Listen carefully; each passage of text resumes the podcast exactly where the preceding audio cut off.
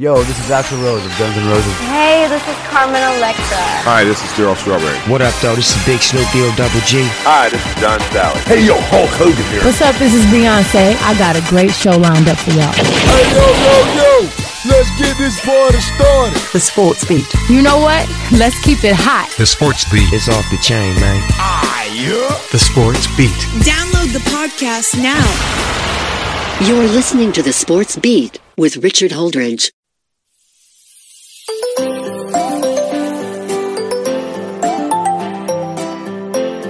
It's a Sports Beat with Richard Holdridge.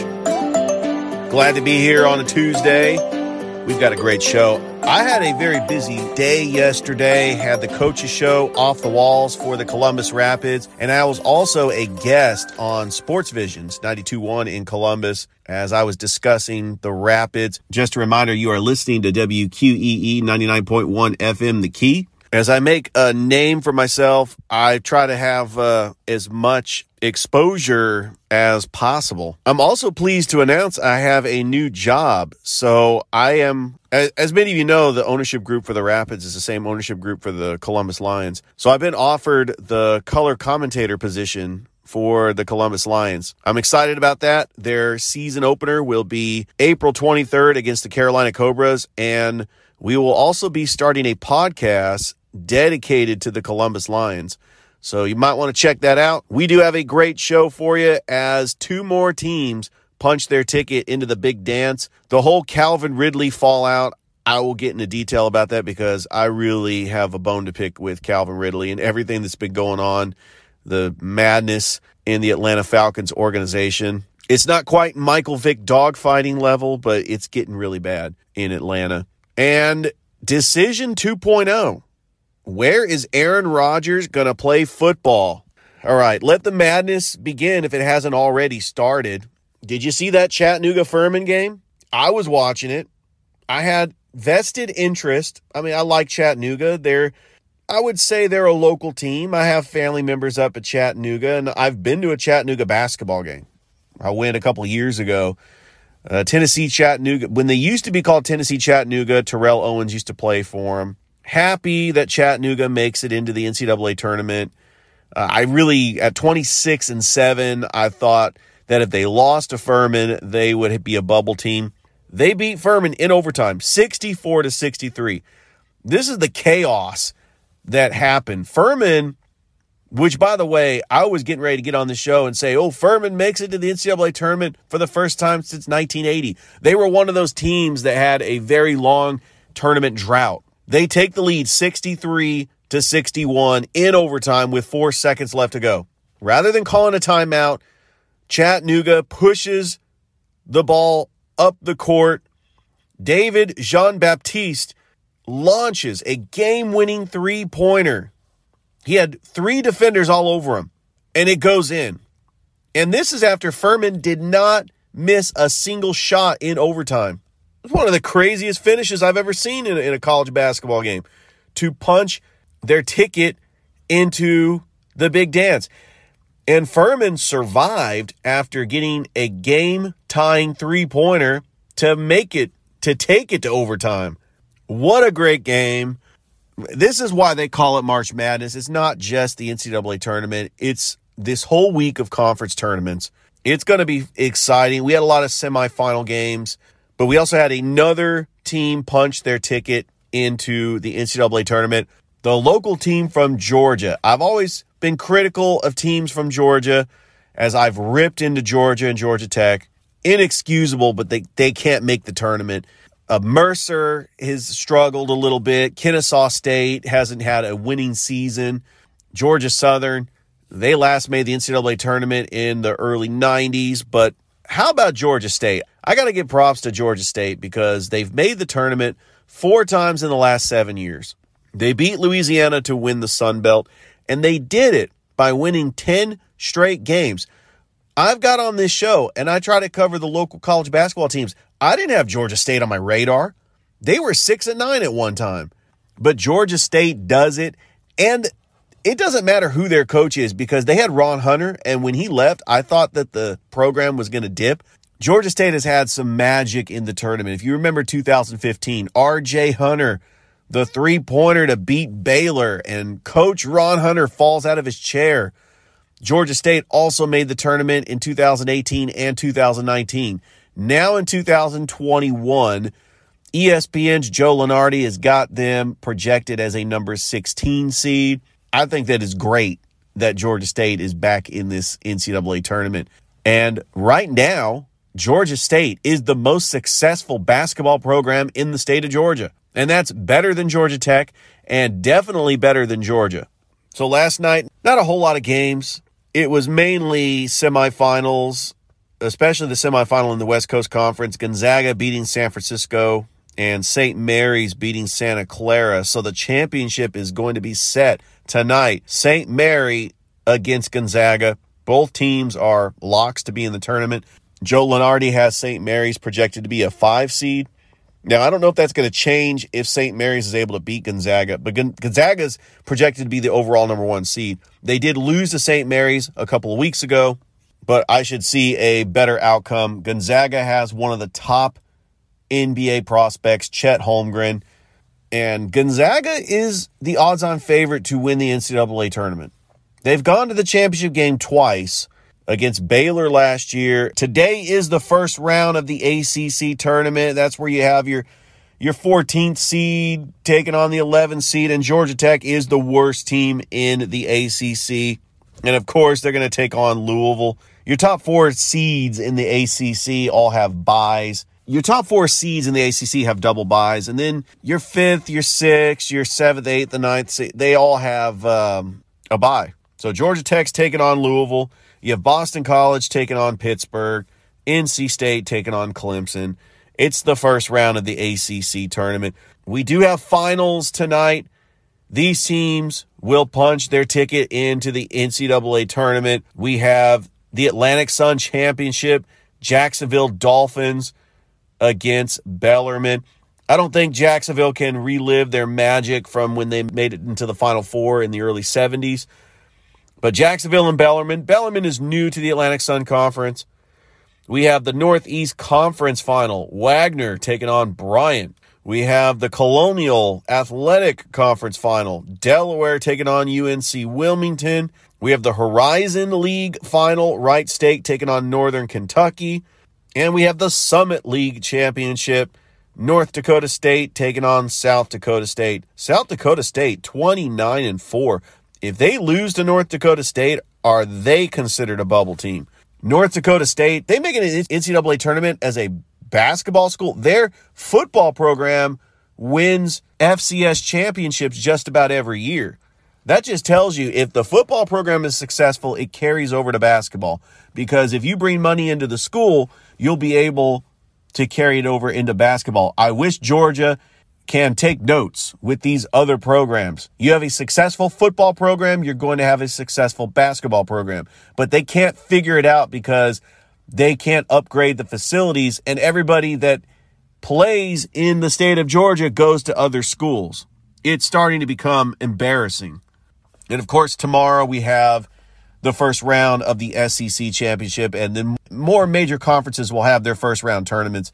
So it's conference tournaments all week. We have Spencer in the state title game tomorrow. I will preview that on this show tomorrow. We have the Columbus Rapids taking on the Fayetteville Fury on Thursday. I will preview that as well. So let's go ahead and get into Calvin Ridley because this is the most disturbing Falcons news that I have witnessed since Michael Vick was convicted of dogfighting. First of all, I tried to sympathize with Calvin Ridley last year when he took a leave of absence for his mental health. I felt that that was a blow to the team because he is their best wide receiver. When they traded away Julio Jones to the Titans, it was Calvin Ridley. He was the guy, the number one wide receiver.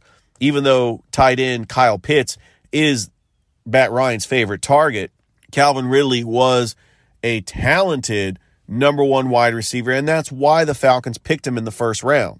But when I heard the story break last night that he was suspended for the entire 2022 season for betting on football games, that was very disturbing. Betting on football games just makes it worse. It just puts salt in the wound. And I don't think he comes back to Atlanta. I think Atlanta needs to cut him. They need to release him, cut their losses. He had a nice run Calvin Ridley no longer needs to be an Atlanta Falcon. And now they have to address wide receiver in the NFL draft. I think that they could take a risk on Jameson Williams. I think that his injury might scare some people and he may fall in the second or third round. The Falcons do have that extra draft pick from trading Julio Jones to the Titans. So they can use that draft pick to get a wide receiver, but they have so many needs to address, like running back. Like, what about the backup quarterback to Matt Ryan? You really need to start thinking about the future after Matt Ryan. He has maybe six years left, but he's eating up a lot of salary. What are some of the draft picks that are can't misses when it comes to rookies? And you can have a rookie contract. Wide receivers. Go get a gem of a wide receiver. I'm not saying take Drake London in the first round because I still think that Ahmad Sauce Gardner is the pick right there at number eight. But the Falcons have so many other needs that it is going to be hard to compete if you don't have a number one wide receiver and if you are playing on a wing and a prayer. Because I've watched the Falcons because they're my secondary team. I, I root for the Falcons. I watched the Falcons when they drafted Matt Ryan in 2008 and they had the whole Thomas Dimitroff, Mike Smith era, and they had great wide receivers like Roddy White, and they had Harry Douglas and Michael Jenkins, and they've had Mohamed Sanu. But this feels different. This feels like the Falcons had a rebuilding season. They went 7 and 10. A lot of experts didn't think that they would do that. But the NFC South is wide open. Sean Payton's no longer there in New Orleans. Tom Brady has retired from the Buccaneers. This is just disturbing to see Calvin Ridley has been suspended by the NFL for an entire season. All right, moving on to the Aaron Rodgers sweepstakes. It's called the Decision 2.0. I don't think they're going to have a televised show on ESPN where he is donating money to the Boys and Girls Club. But where will Aaron Rodgers play football in 2022? I think he might stay in Green Bay depending on what's going to happen with Davante Adams. But the most logical fit is the Denver Broncos. And the Broncos already have a Super Bowl team in place, and they are just missing a quarterback. They have weapons everywhere. Even at running back, they got Javonte Williams, the rookie. He actually had a very outstanding season last year. Jerry Jeudy, talented wide receiver. Courtland Sutton. Noah Fant is starting to become a very good tight end. And there's talks that Von Miller might come back to Denver. You look at both divisions that Aaron Rodgers has an opportunity to play in the NFC North, the quarterback situation up in the air. The AFC West, he'd be in the same division with Patrick Mahomes, Justin Herbert, and Derek Carr. I'm a little skeptical. I know that Denver just hired the Packers offensive coordinator, and it was a bold move because Denver is saying they are in all in to try to get Aaron Rodgers. So we should find out sometime this week whether or not Aaron Rodgers is going to stay in Green Bay or if he's going to go to another team. More than likely, it will be Denver. In the NBA last night, the Atlanta Hawks could not get to 500. They lose a game they should have won. They lose to Detroit 113 to 110 in overtime thanks to Cade Cunningham's 28 points. The bottom line is Trae Young did not have a good night shooting. 5 of 20, he only had 14 points. Anytime Trae Young is cold, there's got to be other Hawks to step up. They need to get these defensive stops. It's unexcusable to lose to a Detroit Pistons team that you are better than. They did have a chance to win this game in regulation but they had a ticky tack foul that put Cade Cunningham to the line. And John Collins got fouled, and he could only make one out of two free throws. And then that's your ball game because Detroit, playing at home, was able to outscore them in overtime, and the Hawks could not overcome. The schedule gets a little bit tougher as they travel to Milwaukee this Wednesday to take on the defending champs, and they take on the Clippers Friday night. So they got to get some wins. And right now, if you look at the playoff standings, Atlanta is 31 and 33, and they are currently a game and a half above the Washington Wizards. Also, keep an eye on the Knicks because that's a team you want to root against because the Hawks have the Knicks pick. It'll probably be a protected lottery pick. but they could draft an extra role player from that Cam Reddish trade. One team that's really struggling is the Chicago Bulls. They have lost five straight. They are currently in fourth place. They are a game and a half. They are a half a game ahead of the Boston Celtics. Cleveland is another team that has struggled.